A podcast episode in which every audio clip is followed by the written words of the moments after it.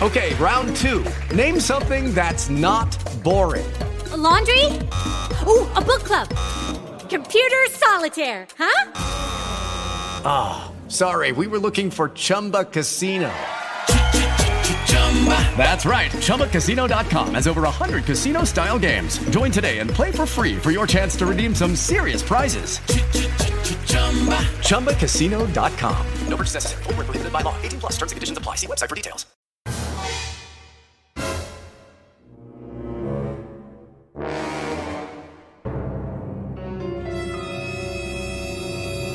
Welcome back to Killer Fun, where we explore the intersection of crime and entertainment every other week. I'm Christy. And I'm Jackie. And we're so glad that you're back with us today. Today, we're talking about America's first serial killer, H.H. Holmes. He may not actually be the first serial killer. He probably, in all likelihood, wasn't the first. He just was the first to get caught. Right. He may not have been the first, but it doesn't matter because he still just deserves the title of first for being absolutely horrendous. Yeah. For being heinous, an awful, terrible, despicable, sick, dangerous man. Yeah. Yes. All I could think at the beginning of this was, what if they named this documentary the same way they named the Ted Bundy one? You know, like the shockingly evil whatever. Mm-hmm. Because the first line of this documentary, where it's like, torture chambers, secret passageways, vats of acid, and deadly vaults. I was like, they should have named it that. They really should have. That would have been a perfect name for it. Man. Heinous is such a perfect word. I don't know that there's another word that's more perfect. No, I mean, it's just, he was an awful man. He was, and it's interesting to hear his own thoughts on that. Mm-hmm. Oh, yeah, we'll get there. Mm-hmm. We'll get there. So this was an independent film, movie, documentary. I don't know, it's not quite film length. Project. It's available on Amazon Prime. It's only about an hour or so long. So I think that's a good length for it too, because it's a little dramatic. Well, I have to admit, even though the subject matter was super fascinating, and I'm thankful for that, the film itself made me feel like I was stuck back in 7th grade social studies and it was watch a movie day. Because it was a really crappy documentary. It was really bad. The reenactments were just, I mean, almost as bad as the crimes. It was just bad. And I really struggled to pay attention in some places. But, you know, on the other hand, it was a really good in-depth attempt to bring it to life. And I appreciate it. But I feel like there were so many other styles of filmmaking and storytelling and history retelling that they could have chosen. But this one really did feel like an after-school special. Yeah, it almost felt like a sketch, like practice for the real thing. Yeah. You know? Yeah. Like they were doing this and they were like, they maybe expected something else to come of it. It was weird. I felt like they used a lot of weird reenactment, right? Where they tried to make it feel like it was old and gritty and, you know, and all of that. Like it was really actual old film that they had recovered. But on the other hand, the graphics themselves were pretty horrible for being made in 2004, right? Yeah. It was pretty, they had more access to graphics and things that they could have used. But instead we saw the same like drawing and the same like face, and it was like Ken Burns on this old photo that was overlaid on this really crappy drawing, and it was just like it was rough. They were working on a budget, but that's why I mean, like it's almost seemed like they maybe were making this as hopeful that something more would come of it. Maybe so. I hope so. I mean, the story is phenomenal, and it was really great that they had like a profiler, right? Yeah. They had really interesting interview people who added a lot to the conversation, I think. But yeah. Well, let's talk about the guy who made this film, John Borowski. He was the writer and producer, and he's an independent filmmaker. This is his very first credit in IMDb, so maybe that would be something that would speak to the quality. Maybe he's so new at this. Yeah, that makes sense. He was also an associate producer shortly after this on Murder Hotel, which is also about H.H. Holmes. So that's kind of why I think maybe he made this as, hey, I can be an expert in H.H. Holmes. Let me come and help you make more documentaries or information or something about this guy. Yeah. Yeah, maybe so. Yeah. It seems like his documentaries are primarily about a single criminal and their crime. So there was a cannibal named Albert Fish that he made a documentary about, a serial killer called Carl Panzram, an artist, Vincent Castiglia, who I think we've talked about before, who paints with human blood. Oh, yeah. Yeah. Yeah. He did a limited series called Serial Killer Culture Television about artists and collectors who are fascinated by serial killers.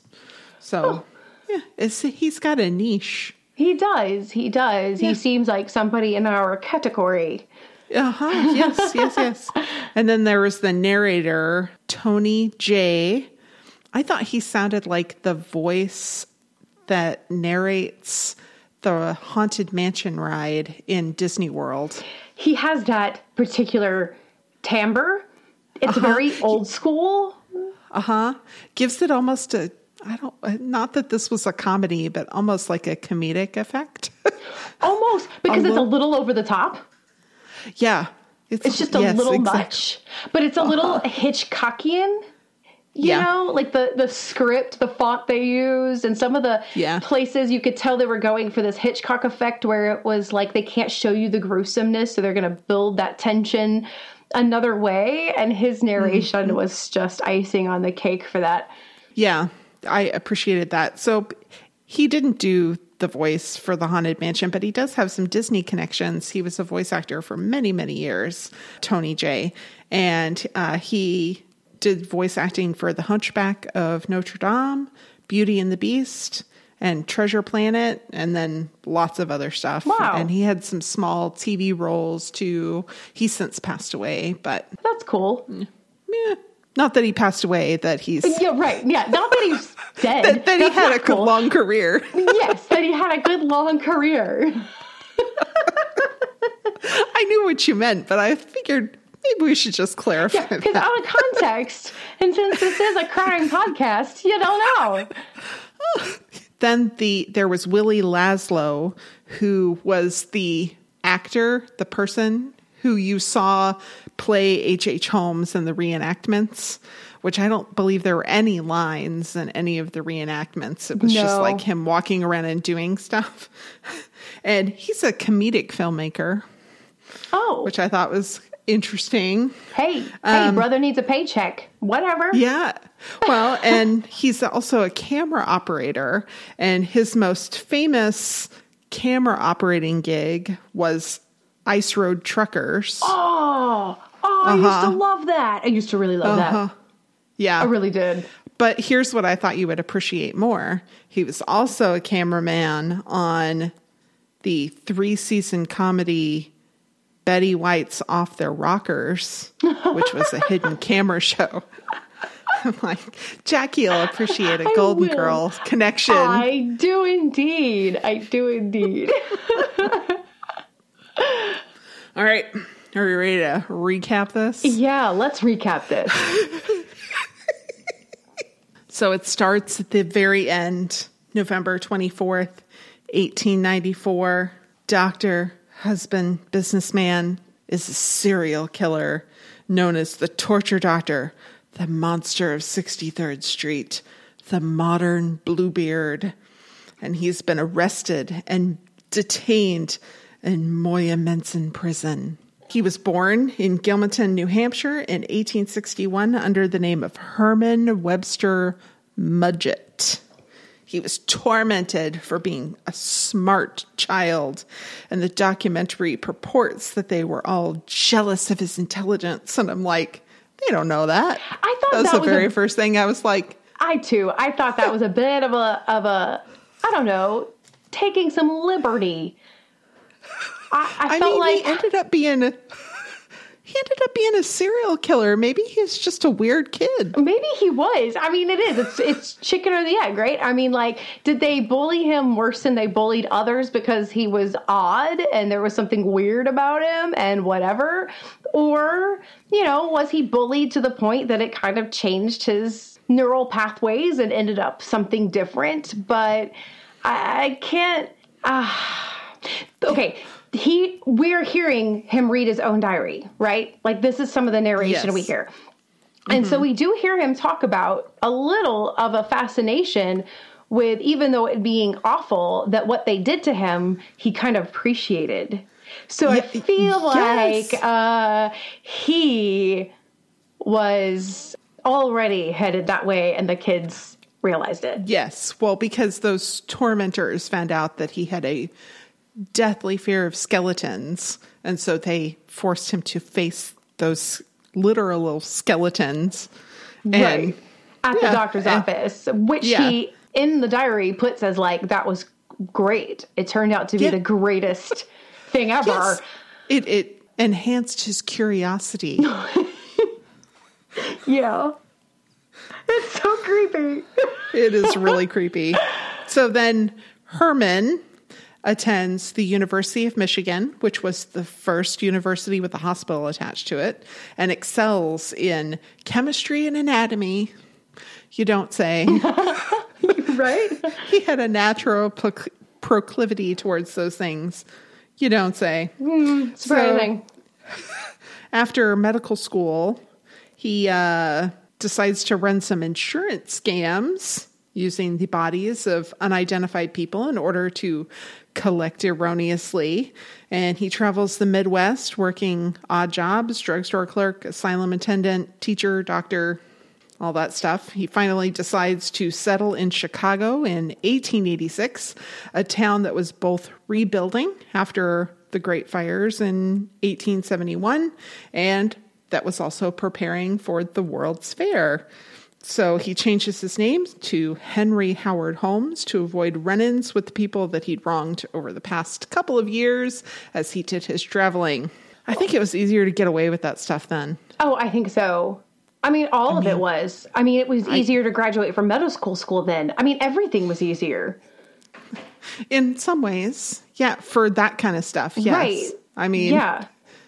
Yeah. I mean, he was able to. I mean, nobody's on social media checking up on this guy from town to town, you know, exactly. You could just, you know, change your name. I mean, it takes a whole lot of effort to track down all of this history, you know, and it's in real time. Jeez, forget about it. Yeah. Nobody had the time or wanted to take the time to deal with it. Mm-mm. I don't know why they specifically mention at this point in the documentary that he likes Edgar Allan Poe, but they do. They do. And I was like, okay, I guess that's for you to make connections about what was to come. I don't know. I feel like they wrapped it up in the end a little bit because they do circle back to it when he talks about the fact that, well, that he feels like he's a certain type of person and that there was just people who were destined to be certain ways. And he throws Edgar Allan Poe again into this conversation. Yeah. Yeah, it feels like throwing Edgar Allan Poe under the bus a little bit. I think so. I think he's trying to hitch himself to some better coattails. Yes. So Holmes begins working in a family-owned drugstore called E.S. Holton Drugstore, and the owner, Everett, dies of natural causes, quote unquote.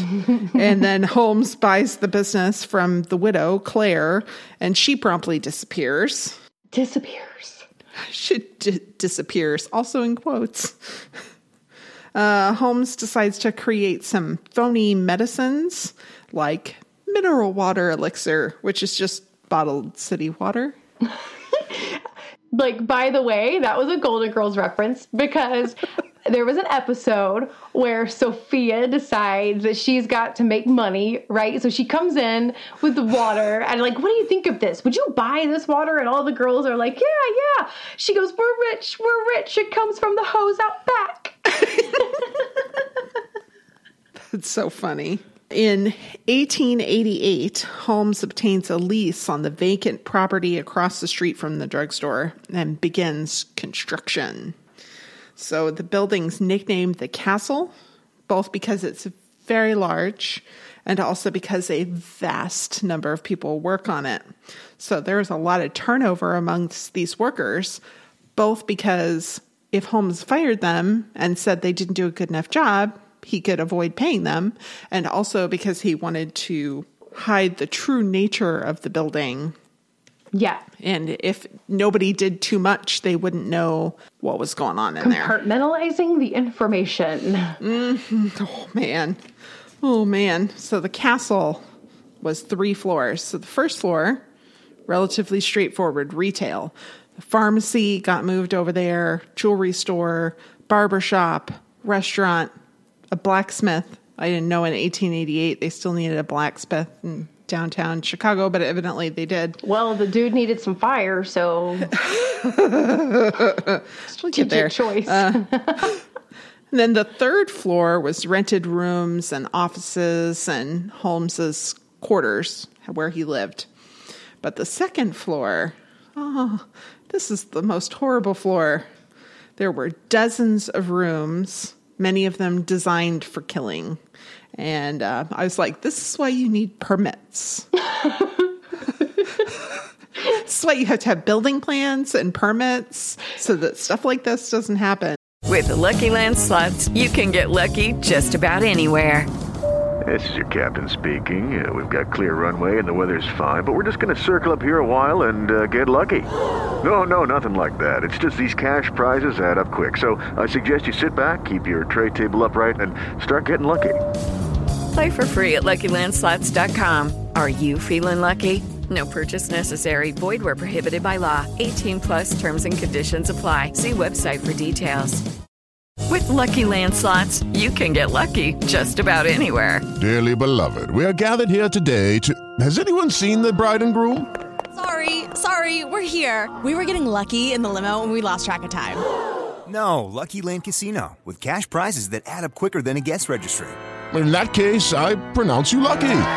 Play for free at LuckyLandSlots.com. Daily bonuses are waiting. No purchase necessary. Void where prohibited by law. 18+. Terms and conditions apply. See website for details.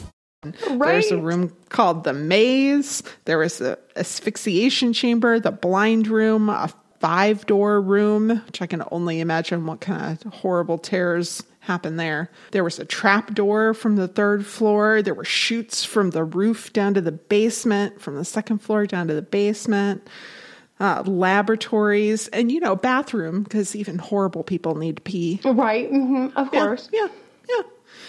So, and then there was the basement, which was awful. Ugh. In addition to a bank vault that he put down there, bought on credit, and then refused to pay for, and they couldn't repossess it because it was built into the basement. There were acid vats, quicklime pits, a stretching table, which he called an elasticity determinator. Sounds like a rack from the medieval ages to me. That's exactly what it was. It was. There was a crematorium disguised as a glass bending furnace, which I hadn't really thought about that. But when you don't have plastic bottles at a pharmacy, you have to put them in glass bottles. Right. So they would make custom glass bottles for all kinds of stuff. There's people who collect those things. Yeah. Well, that's because they broke mostly. So, and then there was also a table down there where he cut the flesh off of bodies and so that he could sell his victims' skeletons to medical schools. Oy, that's creepy. So Benjamin Pitezel, his wife and 5 children moved to Chicago.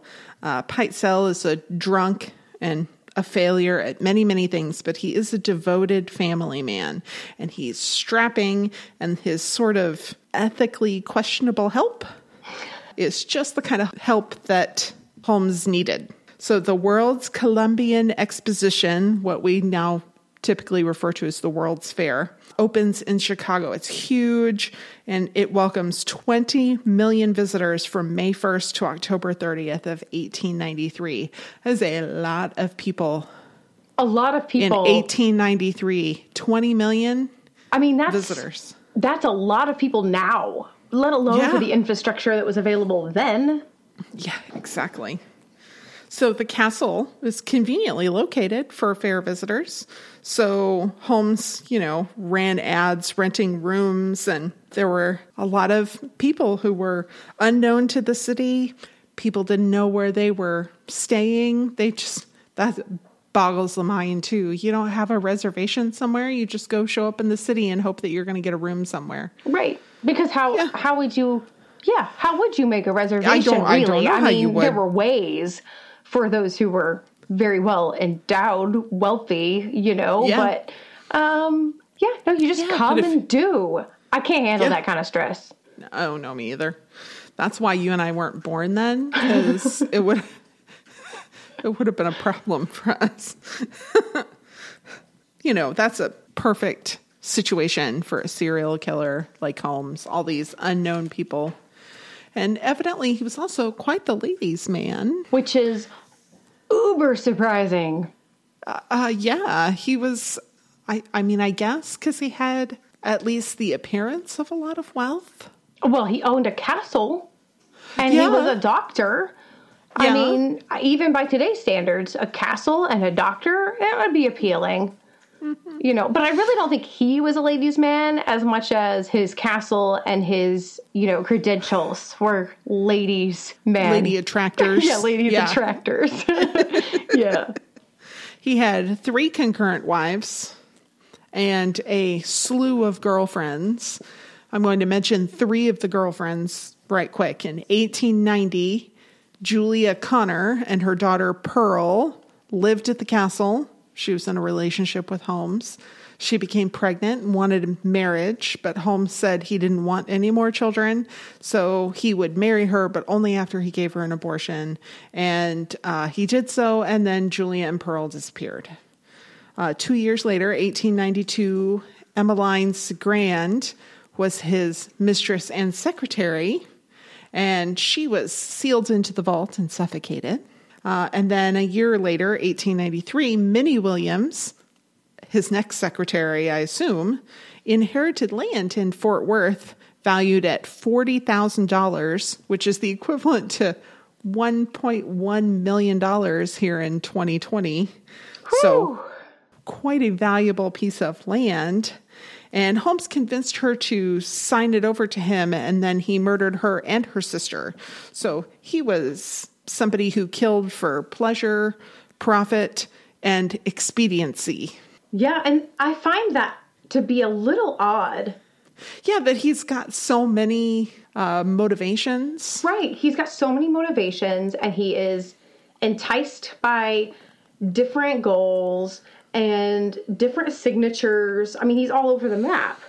Yeah, which I think is actually more common amongst serial killers than we're typically led to believe in fictional accounts. They have a more like goal oriented. Either it's profit or expediency or pleasure. You don't see it in all three because it's not a very clean narrative. No, that's true. Yeah, that might be true. So Pitezel, the helper, sidekick. The sidekick, his drinking grew worse and worse, and Holmes was worried that he was going to blab about their misdeeds. And so Holmes convinced Pitezel to take out a large life insurance policy, make Pitezel's wife, Carrie, the beneficiary, and then they would stage Pitezel's death in Philadelphia, as Holmes had a lot of experience with, and then they'd split the money. The men defrauded people all over the country under many names. They were traveling around. I guess they were earning money to be able to take out this life insurance policy. I'm not exactly sure why they had to travel around a while. I actually don't know either. That wasn't very clear. And that was one of the things I was like, okay, but why? I really wanted a little more information from the documentary in that particular part.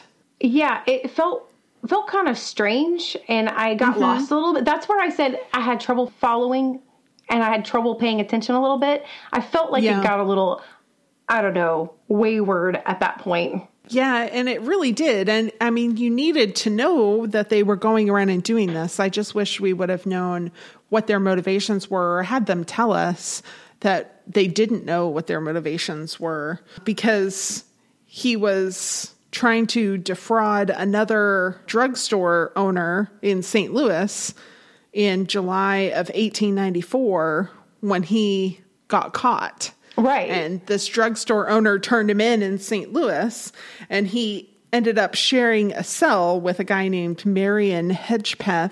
Hedgepeth gave Holmes a morally flexible attorney's name to help him out. And in exchange for that, Holmes offered Hedgepeth $500, said, once we get through this scam, I'll send you $500, which is, by the way, like 15 grand in today's money. Yeah, so it was a lot of money. It was a lot of money. It sounds small now, but it was a lot of money. You know, he's in jail, and somehow his third wife, Georgiana Yoke, is able to come and bail him out. They proceed with this insurance scam, and they set up a business where Pitezel goes by the name of B.F. Perry, a patent dealer, which is like an attorney who helps you file a patent. I had to look that up. And an inventor arrives to use Mr. Perry's services and finds Perry, who's actually Pitezel, actually really dead. Really dead. Holmes really did kill him. So they send Pitezel's 15-year-old daughter to identify the body. But of course, she's not really, she says it's her dad, but she's not really able to identify the body. They all think that the patriarch of the Pitezel family is still alive, but she really is identifying her real father. Which is so disgusting. It really is. Right? Like, she thinks that her daddy is alive somewhere and that she's just playing part in this game, but that's actually her dad. Oh my gosh. Can you even imagine that kind of betrayal? No. Oh my gosh. Ugh. So the death is ruled accidental, and the insurance company pays Carrie pretty quickly. And then Holmes swindles most of the money away from her anyway. And he takes 3 of her 5 children with him to go, quote unquote, live with their father in hiding. Yeah, this is the creepiest part right here, is the absolute pleasure he takes in just messing with people.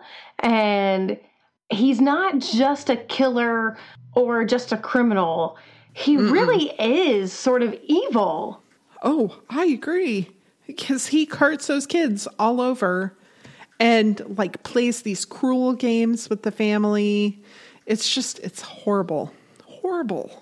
Hedgepeth hears that the plan was successful and realizes that Holmes never sent him the money that he promised, the $500. So Hedgepeth, in revenge, rats him out, and the insurance company sets the Pinkerton Detective Agency out after H.H. Holmes. They capture him. He's in Moyamensing Prison, and the search turns to the missing Pitezel children, and eventually all 3 of their bodies are found. I mean, what kind of lies did he tell? What stands out to me is they still caught him by following the money. At the end of the day, they still have to follow money to catch these guys. Uh-huh. Isn't that weird?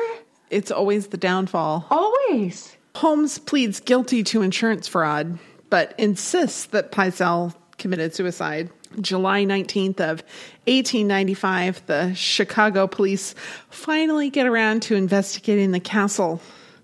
And they find bones, torture equipment, bloody garments, and so much more. There are 50 people who are reported missing from the World's Fair who can be traced back to the castle. But body identification is basically impossible with what was left and what kind of equipment they had available to be able to test that sort of thing.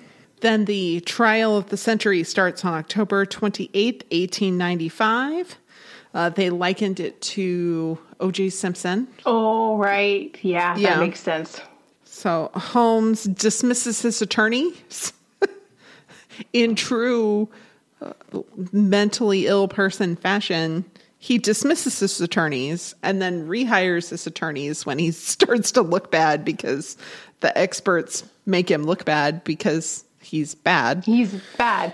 And what's interesting is how they note the fact that once he fired his attorneys, he was able to get up and walk closer to the jury and walk around. He had freedoms that allowed him to get closer to people. That's scary because you don't know whether he's trying to use that to pull another con or whether he's just getting closer to investigate new targets. You know what I mean? New targets, or if he's just taking some pleasure in their discomfort at what they're hearing. Right. Ugh, it's gross. 6 ways from Sunday. I mean, okay, we've done a lot of crime over the last long years. And, and it's been really interesting. And I don't know that I have ever used the terms ugh or ugh as much as I have with H.H. Holmes. But, words cannot describe. And so I'm left with ugh. You know? Yes. I'd like to go back and see what other episodes did Jackie go ugh a bunch, because I don't think there was one. I don't think so either, actually, because the level of heinousness is just so extreme. You're left without words really to describe it, particularly when you're just watching it or first learning about it. There's no, it's just, like you said, you're left with guttural noises because you don't have the vocabulary to adequately describe this. Exactly. And I think that was a big challenge for this director, for this writer, because it is a really heinous subject. And I have to say all credit to him in that even though I definitely found it boring at times and kind of got wayward, the absolute heinousness of the crimes, the oddity of them, the intense amount of just work and intentionality that came in from this guy. It definitely got across to me. Yeah. It definitely impacted me. And you know what? Maybe we don't need a more exciting version of H.H. Holmes. Maybe that's just a little too much. Maybe. But there are rumors, We'll have to talk about that. But there are other things out there that may make it more alive. And now that I've seen this documentary, I'm like, cease all. Do not move forward. Leave this guy in the grave. Yes. Agreed. So Carrie Pietzel testifies. Everyone in the courtroom, except for H.H. Holmes, cries because her testimony is so moving. And then his wife, Georgiana Yoke, testifies, and Holmes sobs, and he's the only one, which tells me he didn't know to cry when Carrie testified. Right. And he thought, everybody cried. Maybe I should cry when my wife testifies. I don't think he was really upset. He was just... No, he was just trying to mimic empathic behavior. Mm-hmm. And poorly. Holmes himself doesn't testify much to the crowd that has gathered, their disappointment. They're very sad. So the verdict, guilty of murder in the first degree, and he is set to be hanged May 7th, 1896. William Randolph Hearst offers Holmes a lot of money for his confession. And at the gallows, Holmes claims that his confession is a complete fabrication. And he is indeed hanged. Hello, it is Ryan, and we could all use an extra bright spot in our day, couldn't we? Just to make up for things like sitting in traffic, doing the dishes, counting your steps, all the mundane stuff. That is why I'm such a big fan of Chumba Casino. Chumba Casino has all your favorite social casino-style games that you can play for free anytime, anywhere with daily bonuses. That should brighten your day a little. Actually, a lot. So sign up now at chumbacasino.com. That's ChumbaCasino.com. No purchase necessary. VGW Group. Void where prohibited by law. See terms and conditions. 18+. Lucky Land Casino. Asking people, what's the weirdest place you've gotten lucky? Lucky? In line at the deli, I guess? Aha, in my dentist's office. More than once, actually. Do I have to say? Yes, you do. In the car before my kids' PTA meeting. Really? Yes. Excuse me, what's the weirdest place you've gotten lucky? I never win and tell. Well, there you have it. You can get lucky anywhere, playing at LuckyLandSlots.com. Play for free right now. Are you feeling lucky? No purchase necessary. Void where prohibited by law. 18 plus. Terms and conditions apply. See website for details. That day that was sentenced, May 7th, 1896, just 9 days before his 35th birthday. He's quite accomplished for someone so young. He was really young, wasn't he? Holmes requested to be buried in a slab of concrete, almost like, you know, he didn't want his grave robbed or his remains disturbed. Interesting. It is weird. I mean, it's a strange request for anybody to be nervous about that, but on the other hand, it's like, what do you know? Well, he sold, how many sets of skeletons did he sell to medical schools? A lot. That's true. I really didn't think about that. I didn't think about that, that maybe he would be afraid of that. That's true. Yeah. Well, because he was totally afraid of having his remains disturbed. Well, it's so funny because, okay, when they talked about that whole idea, and the narrator says he would make a killing in Chicago financially and literally. I lost it. I had to pause it. I had to laugh. It was absolutely hysterical. Yeah. Holmes had a minimum of 9 confirmed victims and may have had as many as 50 to 100. No one knows for sure. And Holmes claimed, this is what you mentioned before, Holmes claimed to have been born with murderous tendencies, just as a poet is born to sing. That was a big wraparound to Edgar Allan Poe. But it is interesting to hear him say that something about, like, Satan was there at his delivery. Like, that he ushered him into this world. I wish we knew more about him personally. If I were to learn anything else, I would want to know more about him personally and what he thought about who he was and everything, because obviously he has some really, really in-depth reflections about that. You know, whether they came later and he looked back on his life and he tried to make meaning out of it by saying, oh, well, I'm just so afflicted by being, you know, delivered by Satan, or whether he really felt that way the whole way. I don't know. Mm-hmm. But either way, I want to know. Right. All right. Well, we're going to take a quick break and we'll be back with, is it true? We're going to fact check this. Yes.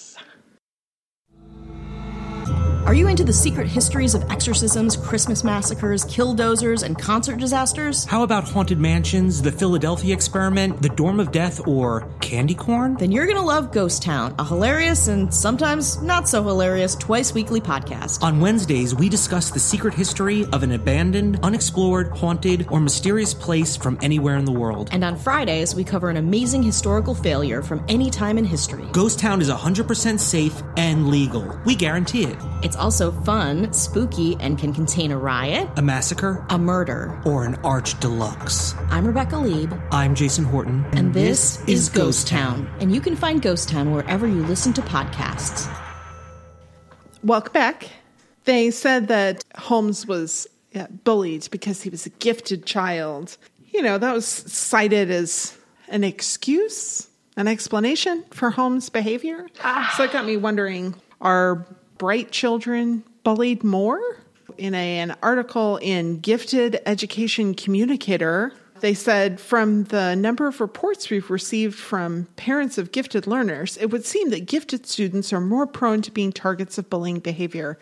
This is not supported by research. In fact, gifted children, just like their non-gifted peers, can also be bullies.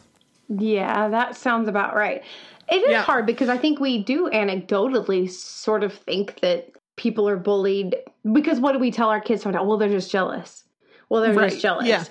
Right. That might be true, but it may not be related to being jealous about somebody's abilities. They may be jealous of something else, or maybe jealous of the lack of pressure they have on them to be number one or succeed. Right. I mean, there's a lot of reason kids get bullied. It's not necessarily having to do with that. And it's not, and maybe their parents are just more present and paying attention So they realize their children are being bullied more. I mean, it's kind of a chicken and the egg situation. You can't ever do a survey without taking into account the factor of self-report. Mm-hmm. What causes somebody to be free and willing and available to self-report these statistics? And it's always a limitation. It doesn't mean we can't find good knowledge from it, but it's going to always be a limitation to what we know for sure. And until we go back and we say, okay, let's actually look at all the bullying cases and do a causal comparative of what's happened here, then, you know, everything else is more a reflection of what people feel is happening than what is actually happening. Mm-hmm. A lot of studies. You know, some surveys and some tests do a really good job of mitigating that as a confound, but... Right. And it depends on what you're looking at. Right. So you can't take a test without also testing your ability to take a test. Very fair. I mentioned, this is why you need building codes. I'm like, were there not building codes in like the 1880s? Right. So the Encyclopedia of Chicago said that there were indeed building codes from the city's inception in 1837, and they were to reduce the threat of fire and disease. But the Department of Buildings was both understaffed and corrupt, and they could not enforce even the most minimal requirements for building in Chicago at that time. It wasn't until 30, 40 years later that they got decent at it. That's so scary. I mean, you're right. I never really thought about building codes being to prevent torture chambers from being built, but you know, now I will. Maybe that's not their express purpose, but, you know, definitely a byproduct. Right? A healthy byproduct. When was the Chicago fire? 1871. Okay. But they were still rebuilding. It was devastating. And they were just so overrun by everything that a guy actually putting money into the economy by building up a corner and building something beautiful that had a retail space. I mean, this guy, who's checking on this guy? This guy is literally making a difference in the community. And that's what's so scary about these people, is that he was so evil, and yet he was actually making a difference in his community. He actually dispensed drugs that probably saved people. He probably actually gave good medical advice to the people who walked in the drugstore. Right. And yet he was torturing people on the other side. Above and below. Up on the second floor, down in the basement. Such a conundrum. I wondered, they didn't really give a lot of information about Holmes's wives, only that all three of them lived until their natural death. The famous people had a big long article all about H.H. Holmes, but they specifically had a timetable for his marriages. And in July of 1878, he married a lady named Clara Levering. The couple had a son. His name was Robert Levering Mudgett, and he grew up to be the city manager of Olanda, Florida. Really? Yeah. Mudgett. Isn't that interesting? Mudgett. He took the name Mudgett. Yeah. Interesting. Yes, because it was before he was Holmes. It was before he was Holmes, and so that's very interesting. Mm-hmm. Yeah. His second marriage was to Myrta Belknap in January of 1887, so 11 years later. And they had a daughter named Lucy, and she became a public school teacher. And then his third marriage, whom we already know about, Georgiana Yoke, was January of 1894, so not terribly long before he was arrested. And he was still married to both Clara and Myrta. He had filed for divorce from Clara in 1887, but the paperwork had never fully gone through. So he did try and divorce Clara, but he didn't ever get it completed and just married these other ladies anyway. Oh, okay then. Yeah. You know, under other names. Right. So nobody's putting in a database. No red flags are popping up. Exactly. Holmes gave a complete confession to Hearst's newspapers. Like, wait, what? What? I know. So he actually was paid $7,500 by Hearst newspapers for his confessions. And it turned out later that the confessions weren't entirely true. They had been greatly exaggerated. Some of the people he claimed to have murdered were still alive, and then others were completely unsubstantiated. So we don't know how much of that is actually true. We know he had a minimum of 9 victims, but we don't know how much of his confession is true as to whom he killed or accurate as to how he killed them. That is so weird. It seems like a weird thing to do, to be like, hey, guy on death row, my newspaper wants to give you in the neighborhood of $250,000 in today's money to write your confession. It's not a thing that would happen now. No. They have laws about not profiting off of your crimes. Right. Yeah, you can't profit off of it. But, it's also interesting that he would do that and then exaggerate when I feel like there's probably plenty of true details he could have used. And then to just recant. I don't know, man. He's disturbed. He is disturbed. So was Holmes really buried in concrete? Yes, he was.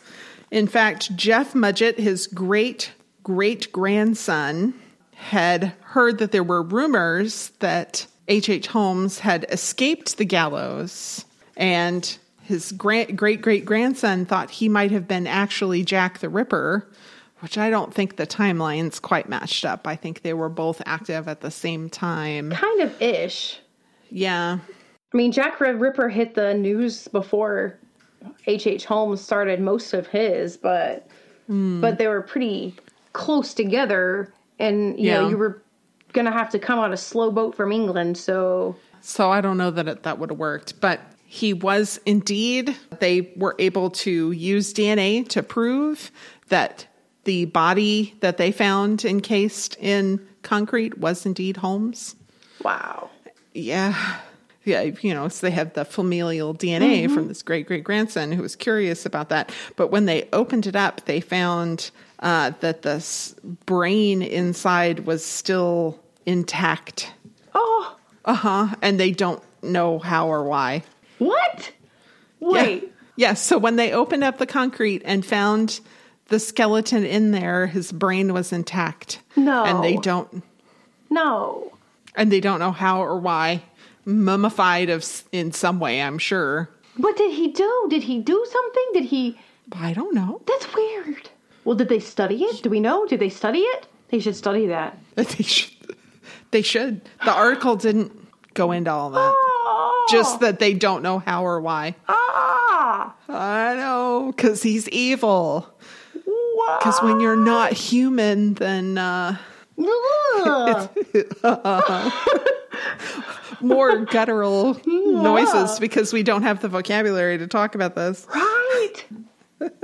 Are killers born, as Holmes suggested? Yeah. There's this article in The Guardian... Nobody knows for sure. It's possible. It's not conclusive by any means. They have done studies, and they found that about 1 in 300 mammals die from lethal violence of one of their own kind. But humans tend to be about 2%. Yeah, it's hard because really all the studies that are out there, I mean, you get this picture of risk factors. Mm-hmm. Like things that we've talked about before, where is you have these risk factors, and it's the diathesis stress model is what most people would kind of refer to, is that you might have some biological things that are already there, and then you have an environmental thing, and then something kind of clicks, and all of that sort of emulsifies, and then you become something. And they can show where people who are killers and certain types of criminals definitely have different brain patterns in some respects that are significantly different, right. And then the question is, where does that come from? Right. Yeah. It's hard to know. Is that a matter of genetics, or is that the way the brain formed because of environmental factors? Nobody knows for sure. Well, and I don't think you have to choose. I think it is a matter of both. I mean, you can't study an individual without studying that individual in a setting, in a context, in an environment. So because we can't separate them, we shouldn't. Right? We should pay attention to those things. And so when you do that, you can create a model like the diathesis stress model where we can kind of say, hey, these are factors that matter biologically and these are factors that matter environmentally. And so let's not match those two things up. Mm-hmm. Because if that's the case, then we've got a problem on our hands, but other than that, because you're never going to, individuals just simply are in an environment. And I think that's just the way that we're meant to be. That's fair. I was telling my husband, what I was researching for this episode, and I mentioned this particular thing, and he said, well, if you couldn't talk to anyone, you'd be less likely to kill them too. Because I told him that, most mammals have a much smaller percentage of murder by their own kind. He's like, well, if you couldn't talk to him, then you'd be less likely to kill him, too. We had a good laugh over that.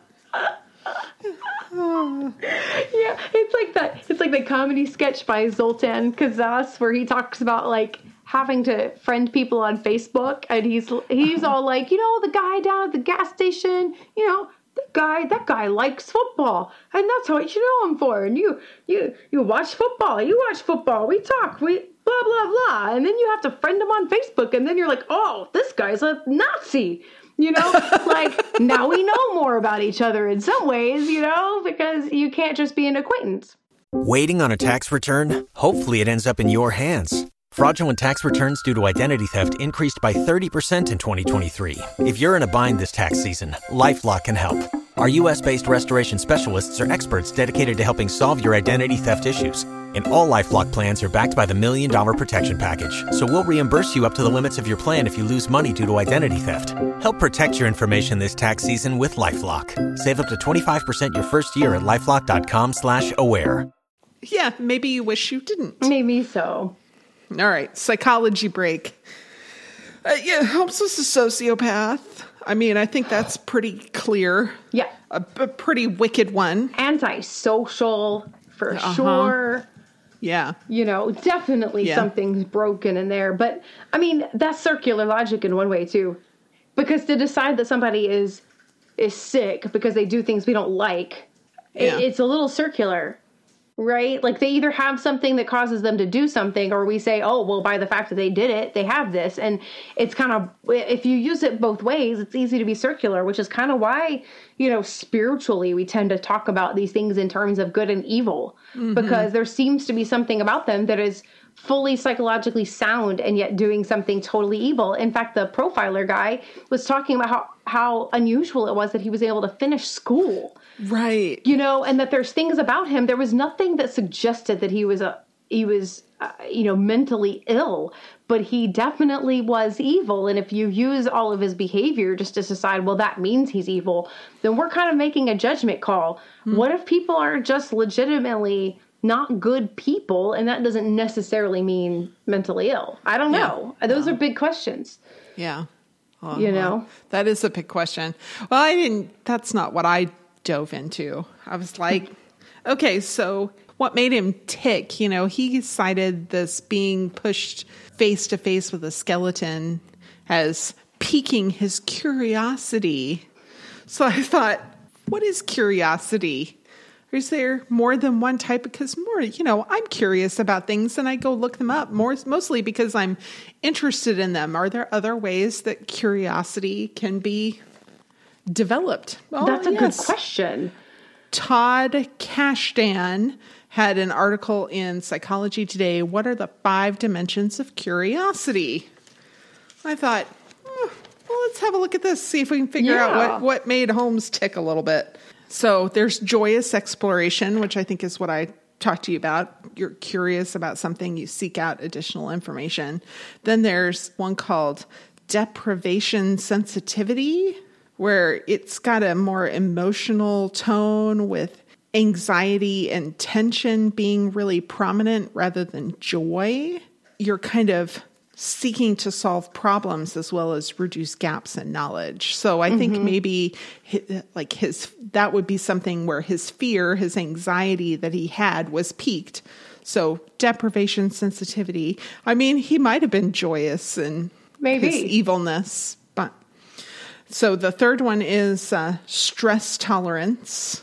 like having a curiosity about stressful events, trying to make, you know, kind of trying to figure out how to mitigate those. A morbid curiosity of sorts. Yeah. Then there's social curiosity, you know, wanting to know what other people are interested in. And then thrill seeking, which I was like, yeah, Holmes is probably seeking some sort of thrill.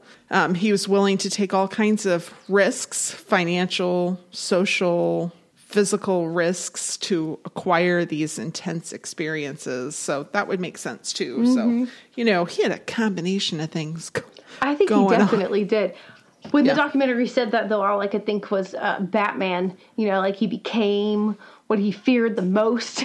Ooh. I was like, maybe if he was born later, he would just been like a comic book nerd. Uh-huh. Oh, yeah. That would have been better. That would have been a lot better. All right. Eek. So real life. So Holmes sold mineral water elixir to people. And I was like, is there something like that now? I mean, other than like regular bottled water being, you know, like, pretty much tap water. The addictive nature of smart water. Yeah. Yeah. So there were these like water bottles all over Instagram in 2018 with a crystal in it. It's just, this is something I missed, but evidently it was like a big deal that people, they would have crystal elixir water bottles. They sold them on Goop.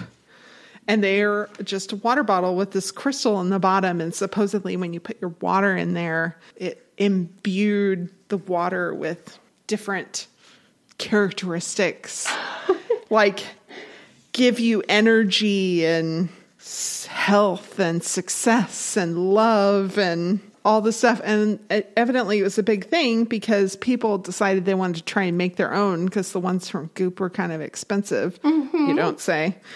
And so you have to be super careful about what kind of crystal you're putting in your water bottle, because some of them are water soluble and contain materials that are bad for the human body. This article was so funny. It got to the end, and one of the comments, the very first comment was, that was a rather lot of text to say people are morons. That's so interesting. I mean, think about it, though. I mean, we definitely buy a lot of different waters. I mean, smart water, and, you know, Fiji water. We buy these things, you know. But then you think of, like, Coca-Cola, which was introduced as an elixir of sorts for a headache medicine. Oh, well, cocaine will definitely help that headache. So, you know, but then it was so delicious and good that it's continued on. I mean, shoot. Right. You know, without with the caffeine, cocaine. Without the cocaine, you know. Actually, okay, an aside again. So, you know, 2020 has been weird. Pandemic, you know, like all the stuff that's going on. And so if you've ever been to the Coca-Cola Museum in Atlanta, you know, you get to try different things. And one of the ones we used to love to try, because I grew up right outside of Atlanta, so we'd always go to the Coca-Cola Museum, and we always tried it, and when they revamped it and made it even bigger, they kept this, and I was so thankful. But you can try a soda called Beverly, and it's horrible. It's horrible. I can't understand how Coca-Cola brand made Beverly, and I am so proud of them for never hiding this fact and allowing people to just taste it, because it's indescribable. And so there was this meme out there that said, 2020 be like, and there was a picture of the Beverly fountain. See, and it took me a long time. I was trying to figure out, I'm like, why is this funny? I feel like I should know why this is funny, because they have a similar sort of tasting venue at Disney World in Epcot, and they have Beverly there too. So if you haven't been to the Coca-Cola Museum, but you've been to Epcot Center, you may have also tried Beverly, and it's the one that made you go, blah. And see, that matches our episode. It does. It fits right in, because you don't have the vocabulary to describe the disgustingness of this. I can't even describe Beverly. It's just ridiculous. No. But 2020 and H.H. Holmes be like Beverly. Mm-hmm. Yeah. So what are some other ridiculous things that people have made money off of?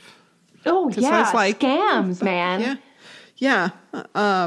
goggles for dogs called doggles. What? So what? Doggles. What, why? Why does a dog need goggles? So when they stick their head out the window, they don't hurt their eyes. I know, it's dumb. I told you these were dumb. That's fabulous, though. I'm so excited. Please go on. I know. I'm going to have to find some videos of dogs wearing doggles because I think it'd be really funny. I know. You know, there's the pet rock. Oh, well, yeah. And that was a big thing. In the 70s was a huge thing. Yeah. Yeah. Wigs for dogs. People are willing to spend stupid amounts of money on their dogs, and your dog doesn't need a wig. Sorry. We're not talking about Halloween, put a lion wig on them. We're talking about legit wigs. Like a human hair type wig. Yes. This is what we're talking about. Oh. Yeah.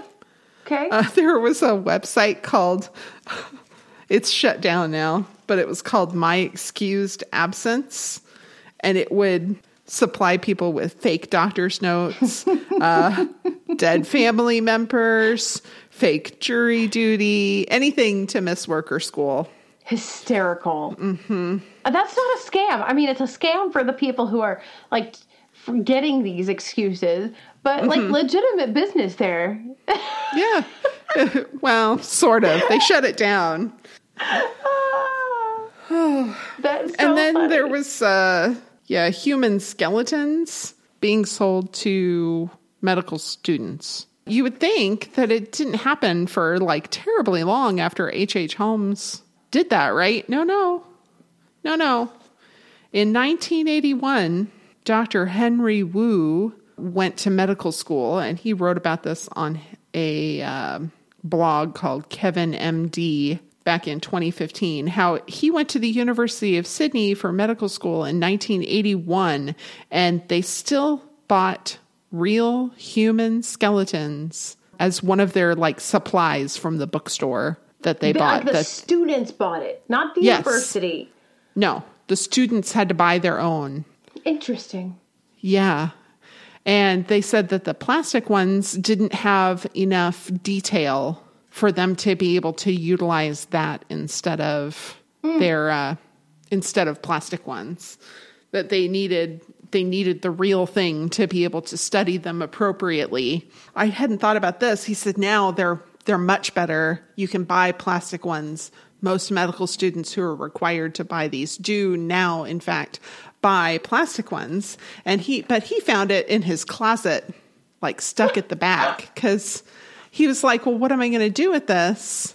And I guess he had intended to sell it at one point, but then just didn't. He was going to sell it to another medical student. Right. And just kind of, held on to it until he was completely done with his studies and then forgot about it. He was cleaning out his closet and he found his half skeleton, because a full skeleton is very expensive. So he only bought a half skeleton. And yeah. Then he realized he didn't know what to do with it. Because you can't throw it away, because if you throw it away or bury it somewhere, when it gets found, there's going to be a homicide investigation. Yeah, and it's not he can just bury it in the bag he bought it with. So it's clear, oh, this was a medical student, whatever, yeah. Blah blah blah. Yeah, no, they have cremation services that they provide now that how you can dispose of it, and he talked about the ethical ramifications about how he didn't really think about where did the skeleton come from?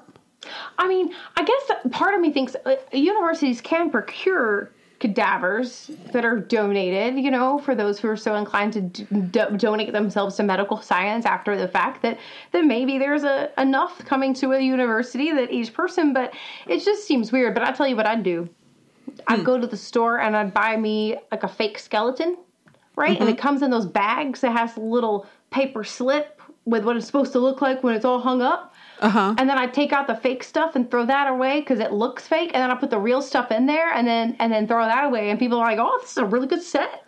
Oh, yeah. It's a really good set of fake bones. I bet that was really cool. That's what I do. Oh. Mm-hmm. A little insight into Jackie there. Well, I just feel like finding cremation services would be really hard. Oh, I don't have a chute into my basement. Oh. No, I think cremation services are relatively easy to come upon. Yeah, there's all kinds of... So I have these old bones. Yeah, yeah.